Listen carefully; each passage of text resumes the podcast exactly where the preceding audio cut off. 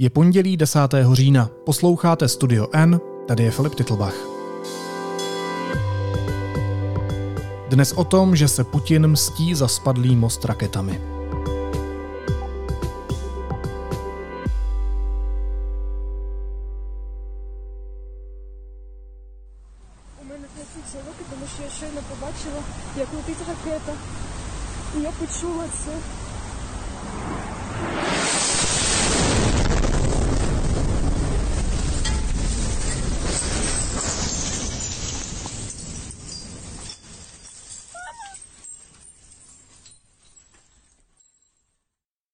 Ukrajinská města čelí masivnímu raketovému útoku. Ruští okupanti se mstí za výbuch na mostu spojujícím Krym s Ruskem, který je píchou diktátora Putina.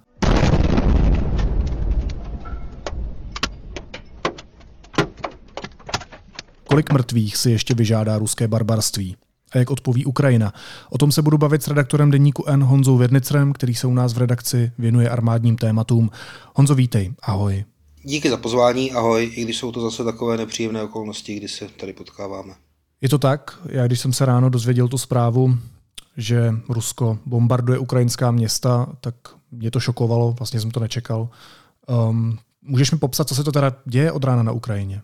My jsme na to asi trošku pozapomněli, respektive ono se to průběžně dělo, akorát eh, jak to bombardování bylo, řekněme, méně intenzivní, nebo eh, prostě těch raket eh, průběžně bylo méně, tak o tom média ani moc už neinformovala, protože se to dělo pořád stejně.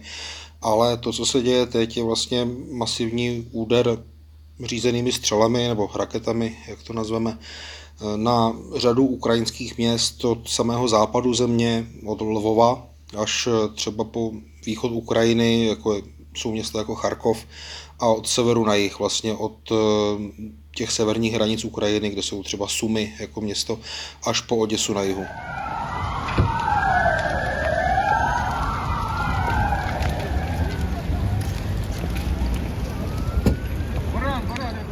A těch raket, těch raket, co jsem se díval naposledy, tak jich bylo asi 75 hlášených. Z toho Ukrajinci říkají, že jich 41 se střelili, ty zbylé teda dopadly eh, na různé cíle, o kterých se budeme bavit teď asi.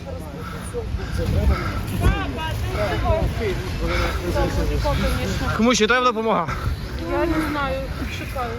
No, mě vlastně zajímá, jaký je rozměr téhle odporné akce, protože my se spolu bavíme krátce odpoledne, popoledni. Víme, kolik je teď obětí, jaké jsou škody?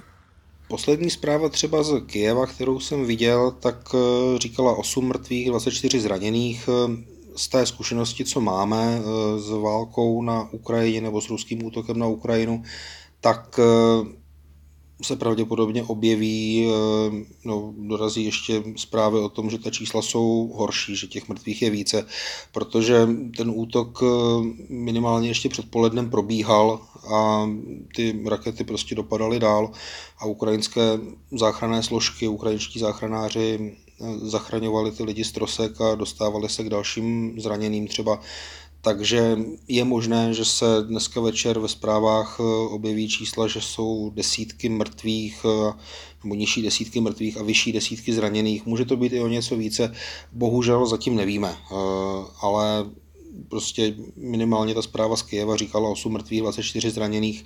Kijev byl asi nejintenzivněji napadené město, poměrně intenzivně je ostřelovaná i Záporoží třeba nebo Dnipro, ale já si myslím, že se prostě večer dozvíme, že těch zraněných budou vysoké desítky a mrtvých přes deset určitě, bohužel. A proč Kijev, Dnipro, Záporoží, Lvov? Jako na jaké cíle okupanti útočí? Jaký je vojenský význam tohohle masivního ostřelování i civilních cílů? Zatím není vidět žádný jako úplně zřejmý vzorec, respektive nejsou úplně zprávy o tom, že by třeba Rusové zasahovali ukrajinské základny nebo skladiště nebo jednotky. Ostatně ty jednotky jsou velmi často na frontě a ty útoky nemíří na frontu, ty míří na města napříč celou Ukrajinou, daleko za frontou. Co se ví, nebo co říkají Ukrajinci, tak v řadě ukrajinských měst, to je třeba Charkov, myslím, že i Lvov, tak jsou hlášené blackouty i v řadě dalších měst a některé ty útoky zasahují rozvodné sítě, respektive třeba rozvody vody nebo, nebo elektřiny nebo teplárny. Takže je to útok vlastně na infrastrukturu tohohle typu, útok, který samozřejmě nějakým způsobem může mít i vojenské dopady, ale mnohem pravděpodobnější a silnější jsou ty dopady na civilní obyvatelstvo. Ostatně některé z těch eh, raket eh, dopadaly přímo do obydlených oblastí.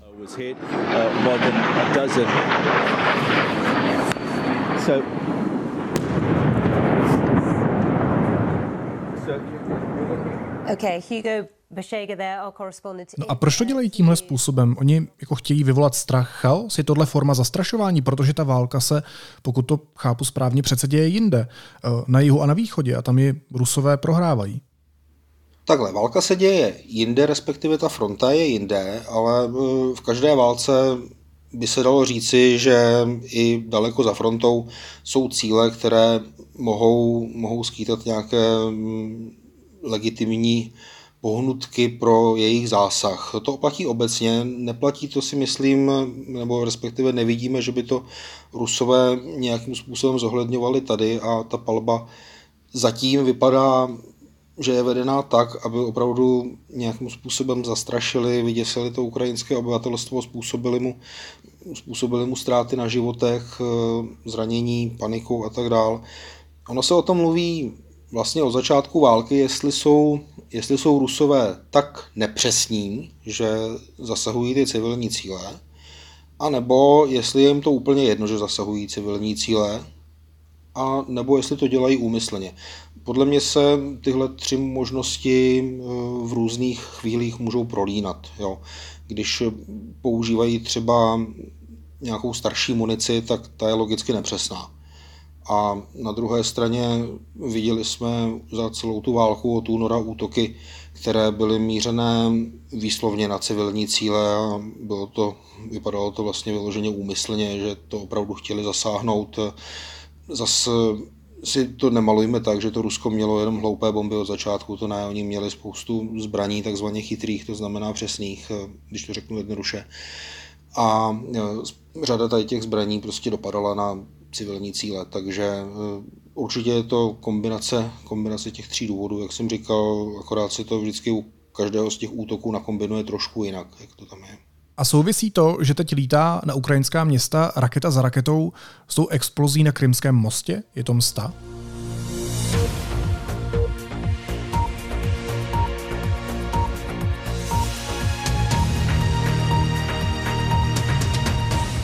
The rail bridge connecting occupied Crimea to Russia is on fire. The road bridge next to it has collapsed. Je tam minimálně značná časová souslednost a ví se, že ten most je velká, nebo byl, a spíš je, velká ruská pícha, vlastně takový symbol toho e, připojení Krymu k Rusku e, z pohledu teda samozřejmě ruského. A na ten most samozřejmě byl velmi pišný, nebo je velmi pišný Vladimir Putin, který, jestli se nepletu, tak když se ten most otvíral, tak tam řídil nějaký oranžový kamaz a projížděl po tom mostě, aby ho prostě otevřel osobně. Takže je to vlastně i nějaká rána v sebevědomí Vladimíra Putina. A může to být může to být jako pomsta za most, to je takové, že se to, že se to nabízí. A druhá varianta je, že se tímhle způsobem sám sebe uvádí na scénu generál plukovník Sergej Surovikin, který vlastně nedávno stanul, před pár dny stanul v čele té ruské armády na Ukrajině. Surovikin, aspoň z toho, co je o něm známo, tak je brutální i na ruské poměry a možná se prostě snaží ukázat ráznost při nástupu do, do funkce. Podle německého deníku Bild bylo při těch dnešních útocích na Kyjev zasaženo i vízové oddělení německého konzulátu, které sídlí právě ve městě v Kijevě. Co to znamená? To už přece znamená napadení dalšího státu, nebo to chápu špatně? Já jsem se na to snažil před chvílí eh, podívat, eh, jak to funguje, protože jsem to z hlavy taky nevěděl. A jestli to chápu dobře, tak eh, tam funguje princip exteritoriality v tom, že ten hostitelský stát nemůže vstoupit na pozemek nebo území teda ambasády nebo zastupitelského úřadu bez svolení toho státu, který, který tam na té ambasádě je, nebo jehož lidé tam jsou, jehož diplomaté, ale to území formálně zůstává součástí, v tomhle případě zůstává součástí Ukrajiny. Není to jako, že by to byla prostě německá exkláva na Ukrajině, to bylo vyslanectví nebo ten úřad. Takže myslím, že to nepůjde interpretovat, nebo že by to nešlo interpretovat jako napadení Německa. Já vlastně jako se ptám na to, jestli se už pomalu nedostáváme do momentu, kdy budou muset zasáhnout jednotky na to, protože o tom se mluví často. Často se mluví o tom, že třeba pokud Putin použije jaderné zbraně, tak to může být ať to bude na Ukrajině, tak to může být považováno za útok na Severoatlantickou alianci, protože ta radiace může zasáhnout i státy, které jsou kolem Ukrajiny. Vlastně proto se ptám, jestli tyhle momenty nemůžou být rozbuškou pro mnohem, mnohem větší konflikt. Ony nás k tomu konfliktu můžou možná trochu přibližovat, nevím, jestli bych úplně použil slovo rozbuška, protože ani útok na členský stát NATO automaticky neznamená to, že by všechny státy na to museli poslat svou armádu e, do boje. Ono to funguje tak, e, ten článek 5 o společné obraně e, Washingtonské smlouvy, že pokud k nějakému takovému útoku dojde, a bylo to vidět třeba v roce 2001 při útoku na Ameriku teroristickém, tak, tak se sejde Severoatlantická rada a všechny ty státy posuzují, jestli teda došlo k naplnění obsahu toho článku 5, to znamená, jestli byl napaden ten členský stát. A e, poté, e, co se usnesou, že ano, pokud se usnesou, že ano, tak tam v té severoatlantické smlouvě je to popsané tak, že každý stát podnikne odpovídající akci s tím, že to může být vojenská akce a taky nemusí, ale je ponecháno na tom konkrétním státu, aby sám vyhodnotil, jaká akce je odpovídající. Jo? Takže my se nebavíme o tom, že vlastně, kdyby se dostala radiace třeba, no, teď už teda se bavíme o katastrofickém scénáři, ale kdyby prostě nějakým způsobem bylo zasaženo, řekněme, polské území nebo slovenské území, rumunské, tak eh, nebavíme se o tom, že by okamžitě se zvedlo všech 28 eh, nebo kolik eh, armád na to, no, Island nemá armádu, takže asi méně, a, a mašírovali by proti Rusku. Takhle to automaticky nefunguje. Umíš si představit, jakým způsobem Ukrajinci na tahle aktuální zvěrstva odpoví? Jestli budou ostřelovat ruská města zpátky? To je taková hodně otázka, já ji, nechci, já ji nechci hanět, ta otázka je naprosto legitimní, ale je to otázka vlastně na můj názor, já se necítím úplně tady v tom jako věštec, který by to uměl nějak eh, říci kvalifikovaně. Já si myslím, že jsme viděli během celé války spoustu ruských zvěrstev ať už to byl zásah divadla v Mariupolu, toho krytu eh, se stovkami lidí, ať už to byla Buča eh, třeba, nebo, nebo Irpiň, eh, nebo, nebo masové hroby v Iziumu teďka nedávno objevené. A přicházejí zprávy třeba o naprosté brutalitě ruských vojáků v Chersonu, který okupují. A já, zatím jsme vlastně neviděli, že by Ukrajina udělala to samé, co Rusko, že by prostě začala odpovídat tou jeho taktikou teroru eh, proti ruským městům. Viděli jsme nějaké velmi limitované útoky, ví se, ví se o tom, že patrně teda dvojice ukrajinských vrtulníků před časem zasáhla nějaké cíle u Bělgorodu, což je celkem nedaleko na sever od Charkova. Eh, to byl vlastně průnik na ruské území ale neviděli jsme, že by Ukrajinci po tady těch zločinech eh, ruské armády, já si myslím, že tomu můžeme říkat zločiny, tak eh, že by, že by reagovali stejnou mincí. Přitom ty raketomety, které mají, nebo které třeba dostali od západu, tak oni by útoků do nějakých 70 až 80 km hloubky ruského území byli schopni. Ukrajinci mají ostatně i nějaké ty rakety Točka, které by taky, to jsou ještě sovětské původem, které by taky dokázaly zasahovat cíle na ruském území, ale oni to nedělají. Oni podle mě dobře vědí, že potřebují podporu západu. A že by pro západ bylo, no, pro vlády na západě bylo mnohem obtížnější podporovat Ukrajinu, která by se začala chovat stejně jako Rusko.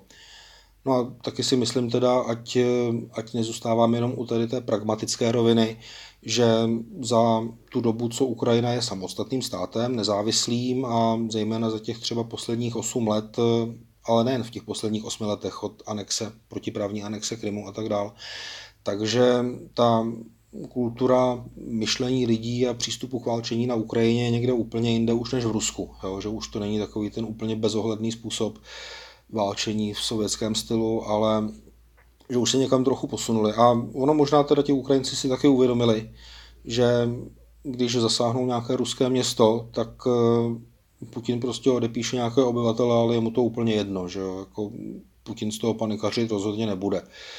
A Ukrajinci prostě vědí, že potřebují válčit jinak, že potřebují válčit chytře. A přesně to dělají a proto se jim, proto se jim vlastně daří, nebo relativně daří teďka v poslední době osvobozovat částečně své území zpět.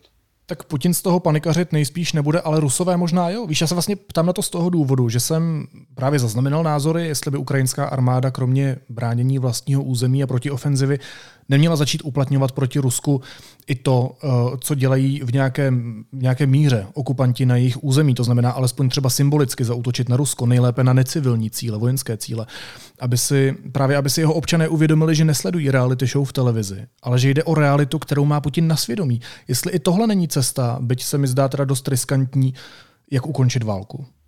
Cesta, jak ukončit válku, si myslím, že to spíš není, ale zase se dostáváme teda do roviny nějakých mých úvah a dá se říct, kdo jsem já, že jo, abych tady to nějak závazně říkal.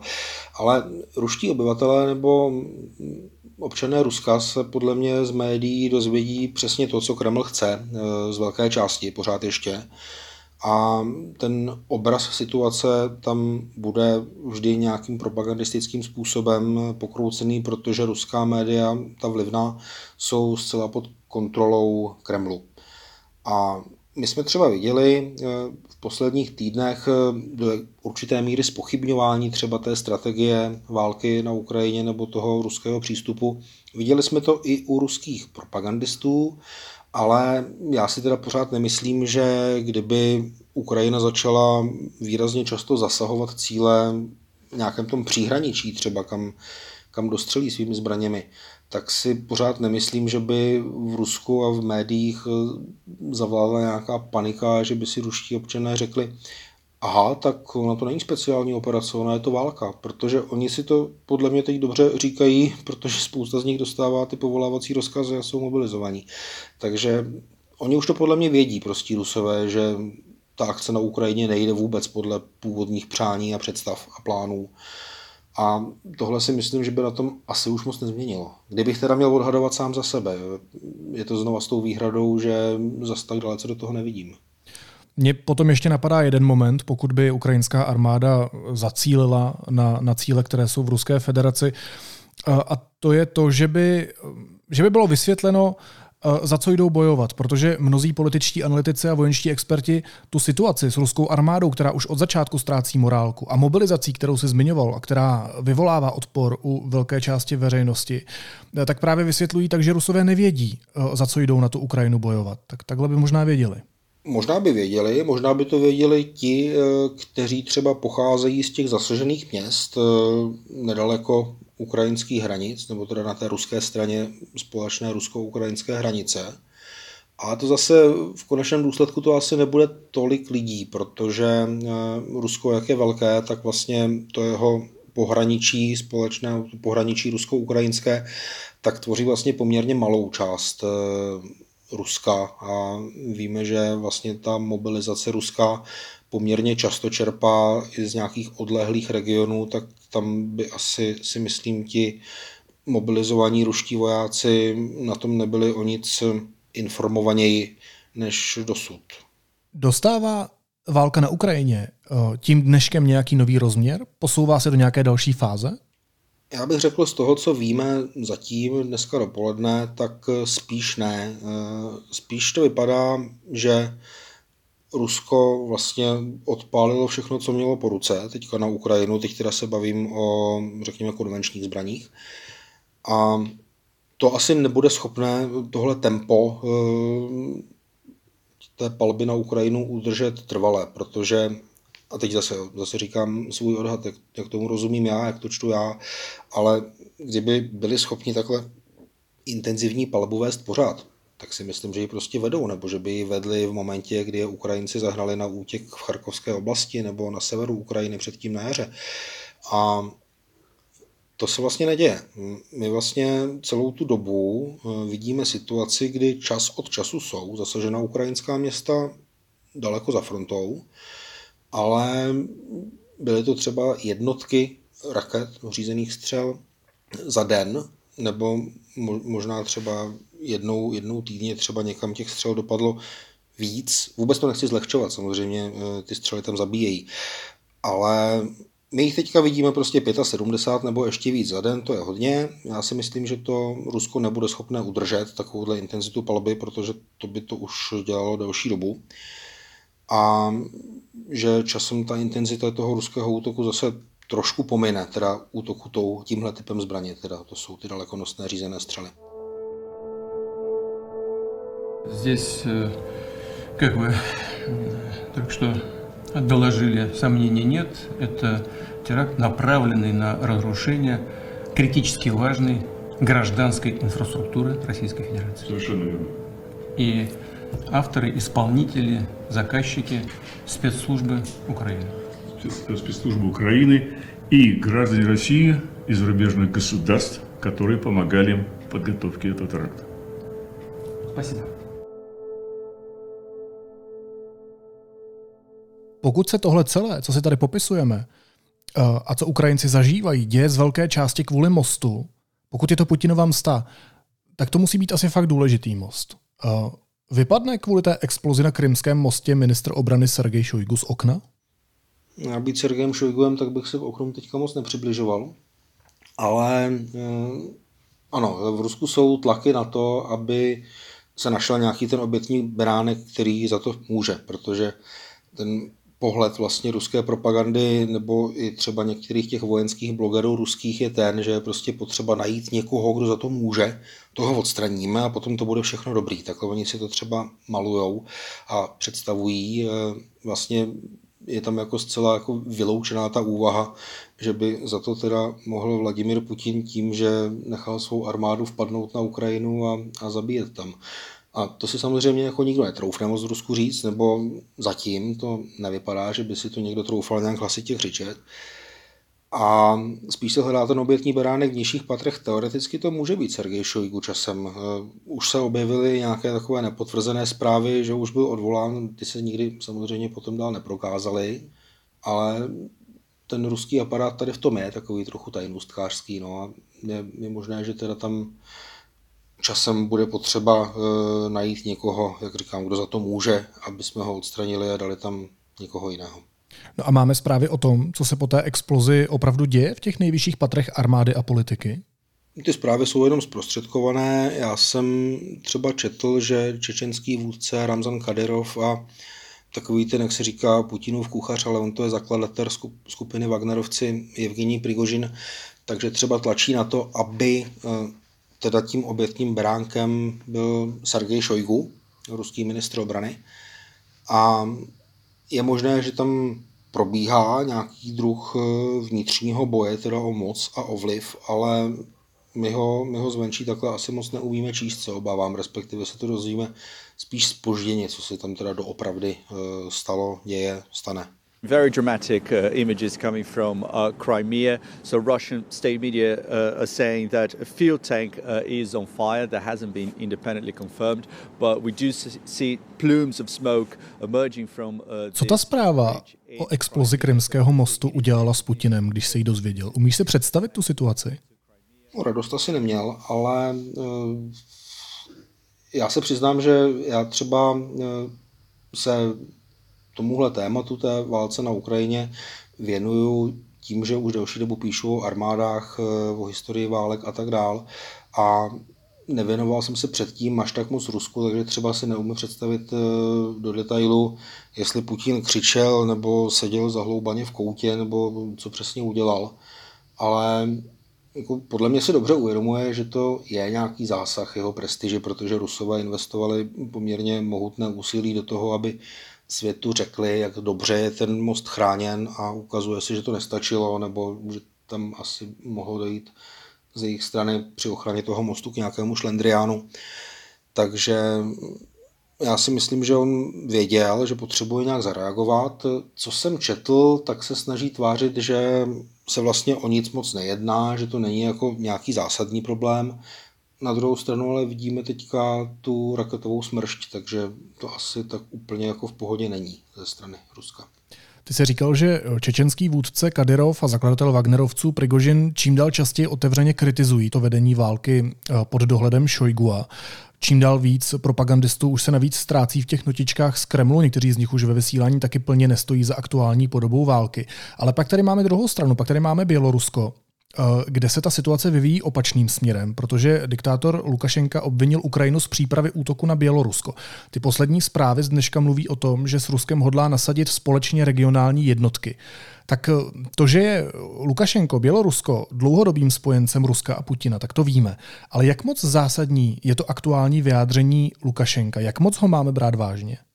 Ony se v minulých měsících už objevovaly nějaké zprávy toho typu, že se Bělorusko plánuje nějak více zapojit nebo více pomáhat Rusku nebo nějakým způsobem upevňovat tu, eh, tu bělorusko-ruskou družbu. A nikdy se jako nestalo, že by třeba běloruská armáda vpadla nějakým velkým útokem, na, no, že by vpadla na ukrajinské území. My víme, že z běloruského území jsou vedeny nějaké útoky, eh, letecké útoky nejčastěji.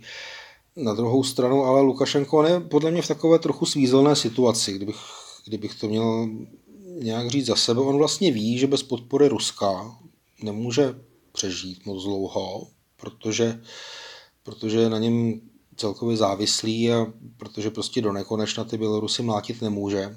Když teďka zmíním teda tu tu nedávnou revoluci, pokus o revoluci v Bělorusku, který se mu ještě podařilo nějakým způsobem potlačit. A na druhou stranu, když bude tomu Putinovi pomáhat málo, tak Putin, no z Putinova pohledu, tak Putin samozřejmě jako nepotřebuje uh, Lukašenka v čele Běloruska, on potřebuje poslušné Bělorusko. Takže Lukašenko asi ví, že je nahraditelný, ale teď prostě jak to vybalancovat, eh, aby uh, uspokojil Putina a aby neoslabil moc sám sebe. On když své bezpečnostní složky zaměstná nějakým tažením proti Ukrajině, no tak oni nebudou v ulicích těch běloruských měst, která se mohou začít bouřit zase. Takže eh, já si myslím, že Bělorusko nemá úplně kapacitu na to, aby nějakým zásadním způsobem vpadlo Ukrajině dozad a strašně ten ukrajinský severozápad tam dobývalo. Ale patrně váže nějaké ukrajinské jednotky na druhé straně hranice Ukrajinci sice jsou mobilizovaní, mají vojáků poměrně dost, ale zase tohle jsou síly, které tam prostě musí nechat. A musí tam mít nějaké zálohy a tak dále. Takže už jen to napětí vlastně Ukrajině trochu škodí, nebo nějakým způsobem prostě je to mínusová položka pro ně v celém tom rozvrhu válčení.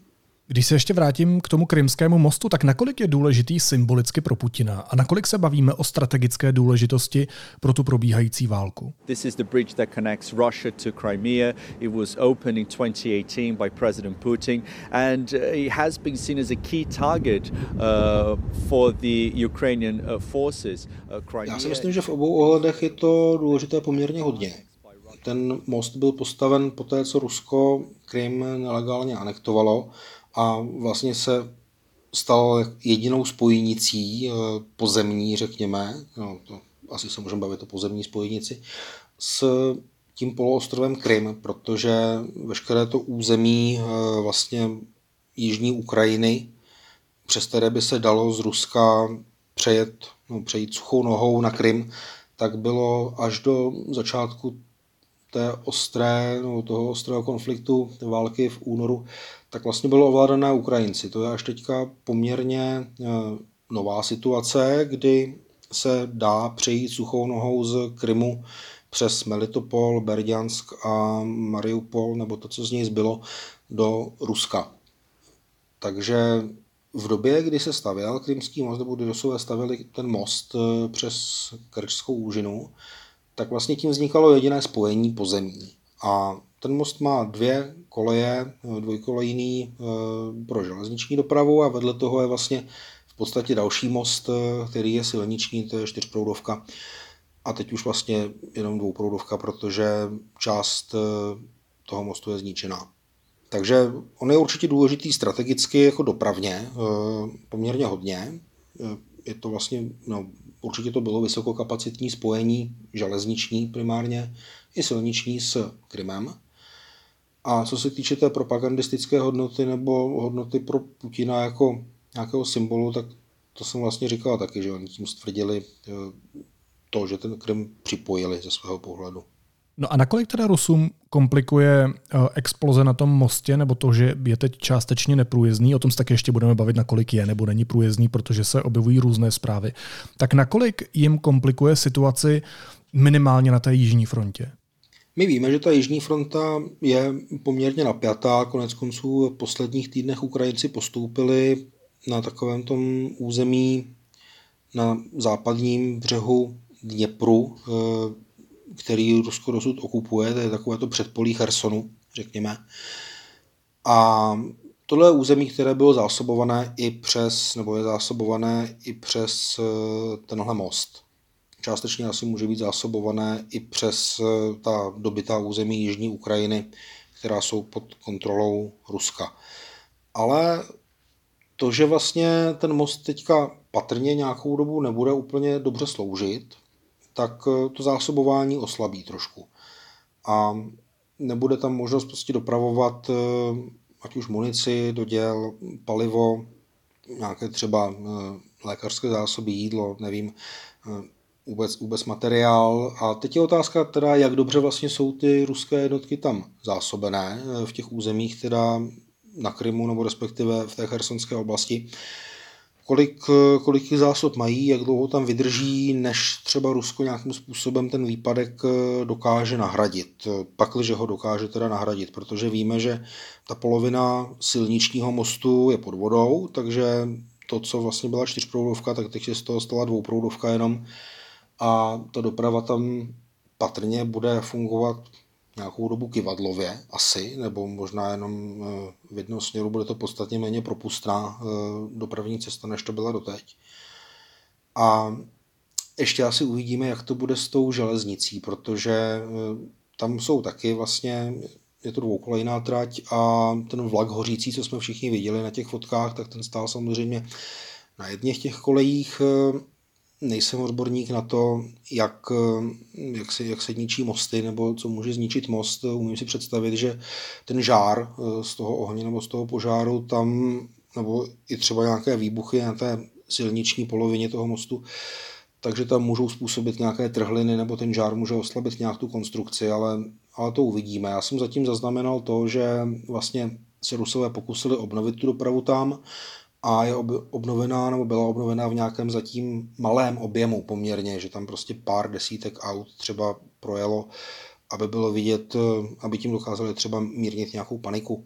Částečné obnovení té dopravy tam asi bude, akorát to nebude v tom rozsahu, v jakém to sloužilo doteď.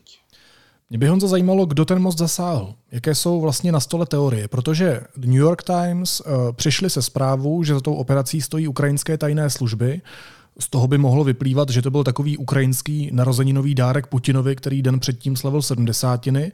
Z Kijeva zase později zněly takové náznaky, že za tím zničením mostu může být boj o moc v Moskvě. Tak čemu bys přisoudil vyšší pravděpodobnost? Nebo jsou na stole ještě nějaké jiné teorie? Já tohle neumím moc říct, Filipe, protože já si myslím, že ta ukrajinská tajná služba, její práce tam je jako zcela legitimní úvaha, že prostě mohli dostat do nějakého auta výbušniny a poslat ho tam. To mi přijde jako možnost, kterou on to vlastně říká ostatně i Rusko, že to takhle mohlo být. Eh, úplně laicky si říkám, a to jsem prostě viděl úplně stejně ta stejná videa toho výbuchu jako všichni ostatní, kdo to sledují na Twitteru, tak si říkám jako proč ne, to se asi nabízí nejvíc. Viděli jsme konec konců, že ten vlak eh, v podstatě hořel, ale kdyby ten vlak vybuchl, tak to tam vypadá jinak na té železniční polovině mostu. Takže se zdá, že ten vlak až potom chytil jako druhotně od něčeho, co hořelo na té silniční polovině nebo na tom silničním mostu. Patrně to tady mohlo být to auto s výbušninami. Jestli, kdo, kdo je do toho auta dál, to úplně si asi netroufám spekulovat, tak Viděl jsem, že Rusko samozřejmě už se strojilo konstrukci, jak se to může na to a že to byly nějaké výbušniny z Bulharska, které se tam dostaly nějakou úplně divokou cestou. Ale tomu bych asi nepřikládal úplně úplně nějakou zásadní váhu teďka. Myslím si, že nejpravděpodobnější je ten scénář práce Ukrajinců. No. Teoreticky se dá mluvit i o tom, jestli to nemohli Ukrajinci trefit nějakými raketami. Ale to si zase myslím, že bychom na tom mostě viděli, viděli nějaké stopy, že by to vypadalo trošku jinak, ten raketový útok. Viděli jsme, co se děje, když třeba je zasažený Antonivský most raketami. A mám pocit, že by to i u toho krymského mostu, že by se to už prostýchalo v odborné komunitě, že to je pravděpodobný scénář, ale to se zatím neděje. Zatím to opravdu míří tím směrem toho auta spíš. Já si umím představit, že Putin a ruští generálové se teď kladou otázku, jak se to vůbec mohlo stát? Kde vlastně soudruzi udělali chybu? Protože celý ten projekt byl v ruských propagandistických médiích prezentovaný jako jedna z ruských nejostřeji hlídaných staveb. Já jsem četl a přiznám se, že jsem teďka zapomněl, kde přesně to bylo, ale četl jsem eh, nějaké zprávy o tom, že teda Rusové vlastně kontrolují ta vozidla, která na ten most výjíždějí jako auta, ale že je kontrolují nebo dosud kontrolovali poměrně laxně. Což by asi odpovídalo tomu, co se potom mohlo dít, protože pokud tam byla nějaká dlouhodobější laxnost v tom kontrolování vozidel a třeba toho, co vezou, jejich nákladů, tak eh, o tom asi někdo věděl. Pokud to prostě bylo systémové, že ti eh, ruští vojáci se na ta auta kouknou jenom letmo a podívají se, jestli má řidič v pořádku doklady, tak je možné, že tam prostě čas od času projížděl někdo, kdo mohl potom Ukrajincům říct, hele, na tom mostě to funguje takhle a takhle. Jo, a funguje to tam tak jako systematicky, tak eh, jestli chcete, tak s tím něco dělejte. To si myslím, že je třeba scénář, který, který mohl nastat. My jsme ostatně i v jiných případech eh, v téhle válce viděli, že ruské, eh, ruské nevím, cíle nebo místa v Rusku, třeba v tom Bělgorodu, kde třeba se Rusové taky chlubili, nebo se mělo za to, že jsou hrozně dobře chráněná ta místa, no tak tak dobře chráněná nebyla. A ostatně málo kdo si asi dokázal představit, že něco dokáže potopit křižník Moskva. Taky se to stalo. Takže já bych řekl, že všechny ty zprávy o tom, jak prostě ruské cíle jsou největší, nejlepší, nejsilnější, nejvíc chráněné a tak dál, takže to je trošku taková ta mlha, kterou Rusko vytváří, aby dalo vlastním obyvatelům najevo, jak je veliké a slavné a že to prostě mají s tím hladem a nedostatkem toaleťáku trochu vydržet. Teď to karikuju trochu už, jo. Ale já si myslím, že to o té dokonalé ochraně všeho možného eh, v Rusku, takže prostě trochu propagandistická materie z ruské strany. Mm, ty to sice karikuješ, ale ona ta Potěmkinova vesnice opravdu funguje evidentně v Ruské federaci na mnoha frontách, protože pokud to chápu správně, tak i ruská armáda není tak silná, jak se to eh, prezentuje směrem ven, ale i směrem dovnitř tak to vidíme vlastně teďka na Ukrajině. Je otázka, jestli to bylo přímo slabostí ruské armády, nebo tím, že eh, nejvyšší velitelé, nebo teda nejvyšší velitel Vladimir Putin, se rozhodl tu invazi mikromanežovat a řídit nějakým chaotickým způsobem. No, Putin není voják, Putin je rozvědčík a vedení válek eh, úplně do detailu nerozumí. Takže jestli to není třeba tím, že ta ruská armáda eh, to, jak se projevuje, jaký má výkon nebo jaký měla výkon dosud, tak jestli to nebylo tím, že byla především velmi špatně řízená a nasazována úplně v rozporu s tím, k čemu byla vystavěna, na co byla připravena, jakou měla doktrínu. To se třeba mezi odborníky tady o tom poměrně často mluví, že tohle je jedna z příčin toho, proč, proč Rusové neuspěli. Nebo dosud neuspěli a doufejme, že ani neuspějí. Co ta zpráva o explozi Krymského mostu eh, znamenala pro Ukrajince? Ať už to tady odbouchl kdokoliv a jakkoliv, tak je to pro ně výrazná kořist, která posiluje jejich válečnou morálku? Já bych krátce řekl, že ano. Že prostě ta stavba tím, jak je ikonická a tím, jak vlastně Rusko do ní investovalo nějakou tu propagandistickou hodnotu, tak je, to, tak je to vlastně hrozně lukrativní, když to dokážou trefit, nebo když, eh, když to bylo poškozeno. Ostatně vlastně i s křižníkem Moskva, před, o kterém jsem mluvil před chvílí, tak, eh, tak to bylo dost podobné. Eh, opět to byl cíl nebo zdroj nějaké ruské píchy a ta pícha byla pokořena. Takže asi takhle. Když se podíváme na debatu, která se vede na západě, tak já vidím zhruba dva výraznější pohledy nebo proudy. Ten první je, že tahle situace s Krymským mostem může tu válku vyeskalovat, což teď částečně vidíme ale hovoří se v téhle souvislosti o tom, že eh, Putina může vlastně zahnat do kouta, protože už tak prohrává. Tohle je pro něj důležitý symbol a je tím pádem ještě blíž k použití eh, jaderného arzenálu.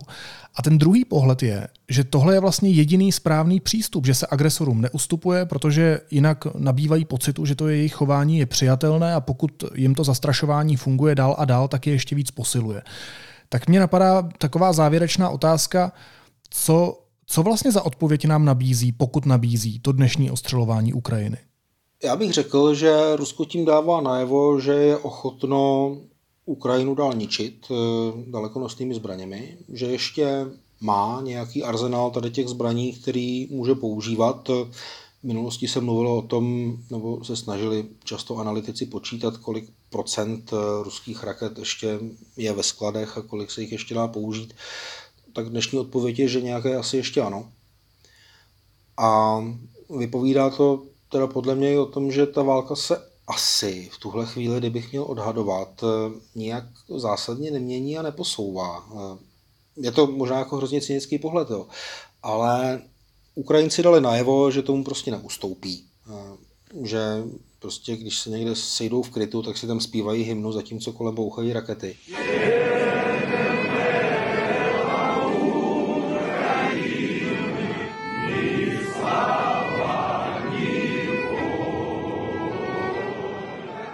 A tahle odpověď napříč Ukrajinou je vlastně poměrně silná, to odhodlání tam je pořád jako velmi silné, jako čelit Rusku, i když eh, Rusko dělá, co dělá. Zabíjí. A to v podstatě není ale za mě příliš velká změna oproti třeba stavu, který jsme viděli před 14 dny, kdy Rusko bylo odhodláno útočit na Ukrajinu, útočit na civilní cíle a Ukrajinci byli ochotní se bránit a snášet, eh, snášet tu válku já bych skoro řekl, teď nevím, jestli tím kazím titulek třeba nějaký nebo ne, ale já bych skoro řekl, že zásadní změna to není. Tady to. Eh, ono to ani vojensky prostě nevypadá na nějakou změnu, že by trefovaly nějaké důležité cíle nebo něco takového. Takže povaha toho konfliktu se v tuhle chvíli může měnit možná jenom tak, že na západě, protože západní média sledují Ukrajinu a tohle je nějaký intenzivní útok, tak může vzniknout silnější tlak na to, aby Ukrajina byla vyzbrojena protileteckými nebo protiraketovými prostředky ve větší míře než je teď. Titulek si Honzo neskazil a já ti moc děkuju za realistický pohled. Hostem Studia N byl redaktor deníku N Honza Vednicer. Děkuju a měj se pokud možno hezky. Ahoj. Díky za pozvání, ahoj. A teď už jsou na řadě zprávy, které by vás dneska neměly minout. Ruský diktátor Vladimír Putin dnes potvrdil, že rozsáhlé údery napříč ukrajinským územím jsou odvetou za teroristické útoky, cituji, proti Rusku, včetně sobotního poškození strategického kerčského mostu na anektovaný Krym. Česko je podle šéfa vojenské policie Otakara Foltína v nejhorší bezpečnostní situaci, ve které stát kdy byl. Cituji, Rusko je čistě kriminální stát, Rusko je třetí říše v rudé barvě. Měly by nás spojovat hodnoty, řekl Foltín. Podle šéfa BIS Michala Koudelky si musíme uvědomit, že jsme ve válce. Sesuvy půdy ve Venezuele mají už nejméně 22 obětí na životech a další desítky se pohřešují. Zasažena je oblast jižně od hlavního města Caracas. Tragédii zavinily přívalové deště. Ve spustošené krajině pátrají po pohřešovaných stovky záchranářů. Vítězem voleb ve spolkové zemi Dolní Sasko se stala německá sociální demokracie. Po sečtení téměř všech volebních okrsků získala 33,3% hlasů, píše to server týdeníku Focus. A velkoobchodní cena plynu pro evropský trh dnes pokračuje v poklesu. Nejnovější údaje ukazují, že zásoby plynu v Evropě dál rostou, zatímco spotřeba se snižuje.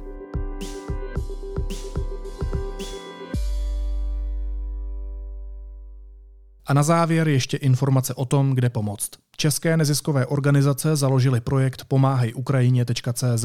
Tam můžete v jednoduchém formuláři poskytnout, co je zrovna potřeba. A na webu zbraniProUkrajinu.cz zase můžete přispět na vyzbrojení ukrajinské armády.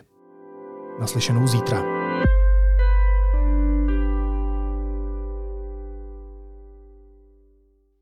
Kupka, Preisler, Fila, Kubišta.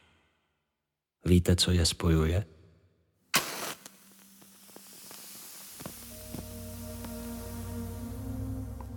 Odložili paletu a štětec a zobrazili se na svých autoportrétech v kroužcích dýmu.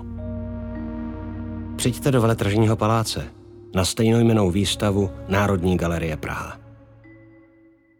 Sponzorem podcastu je Nutridrink Compact.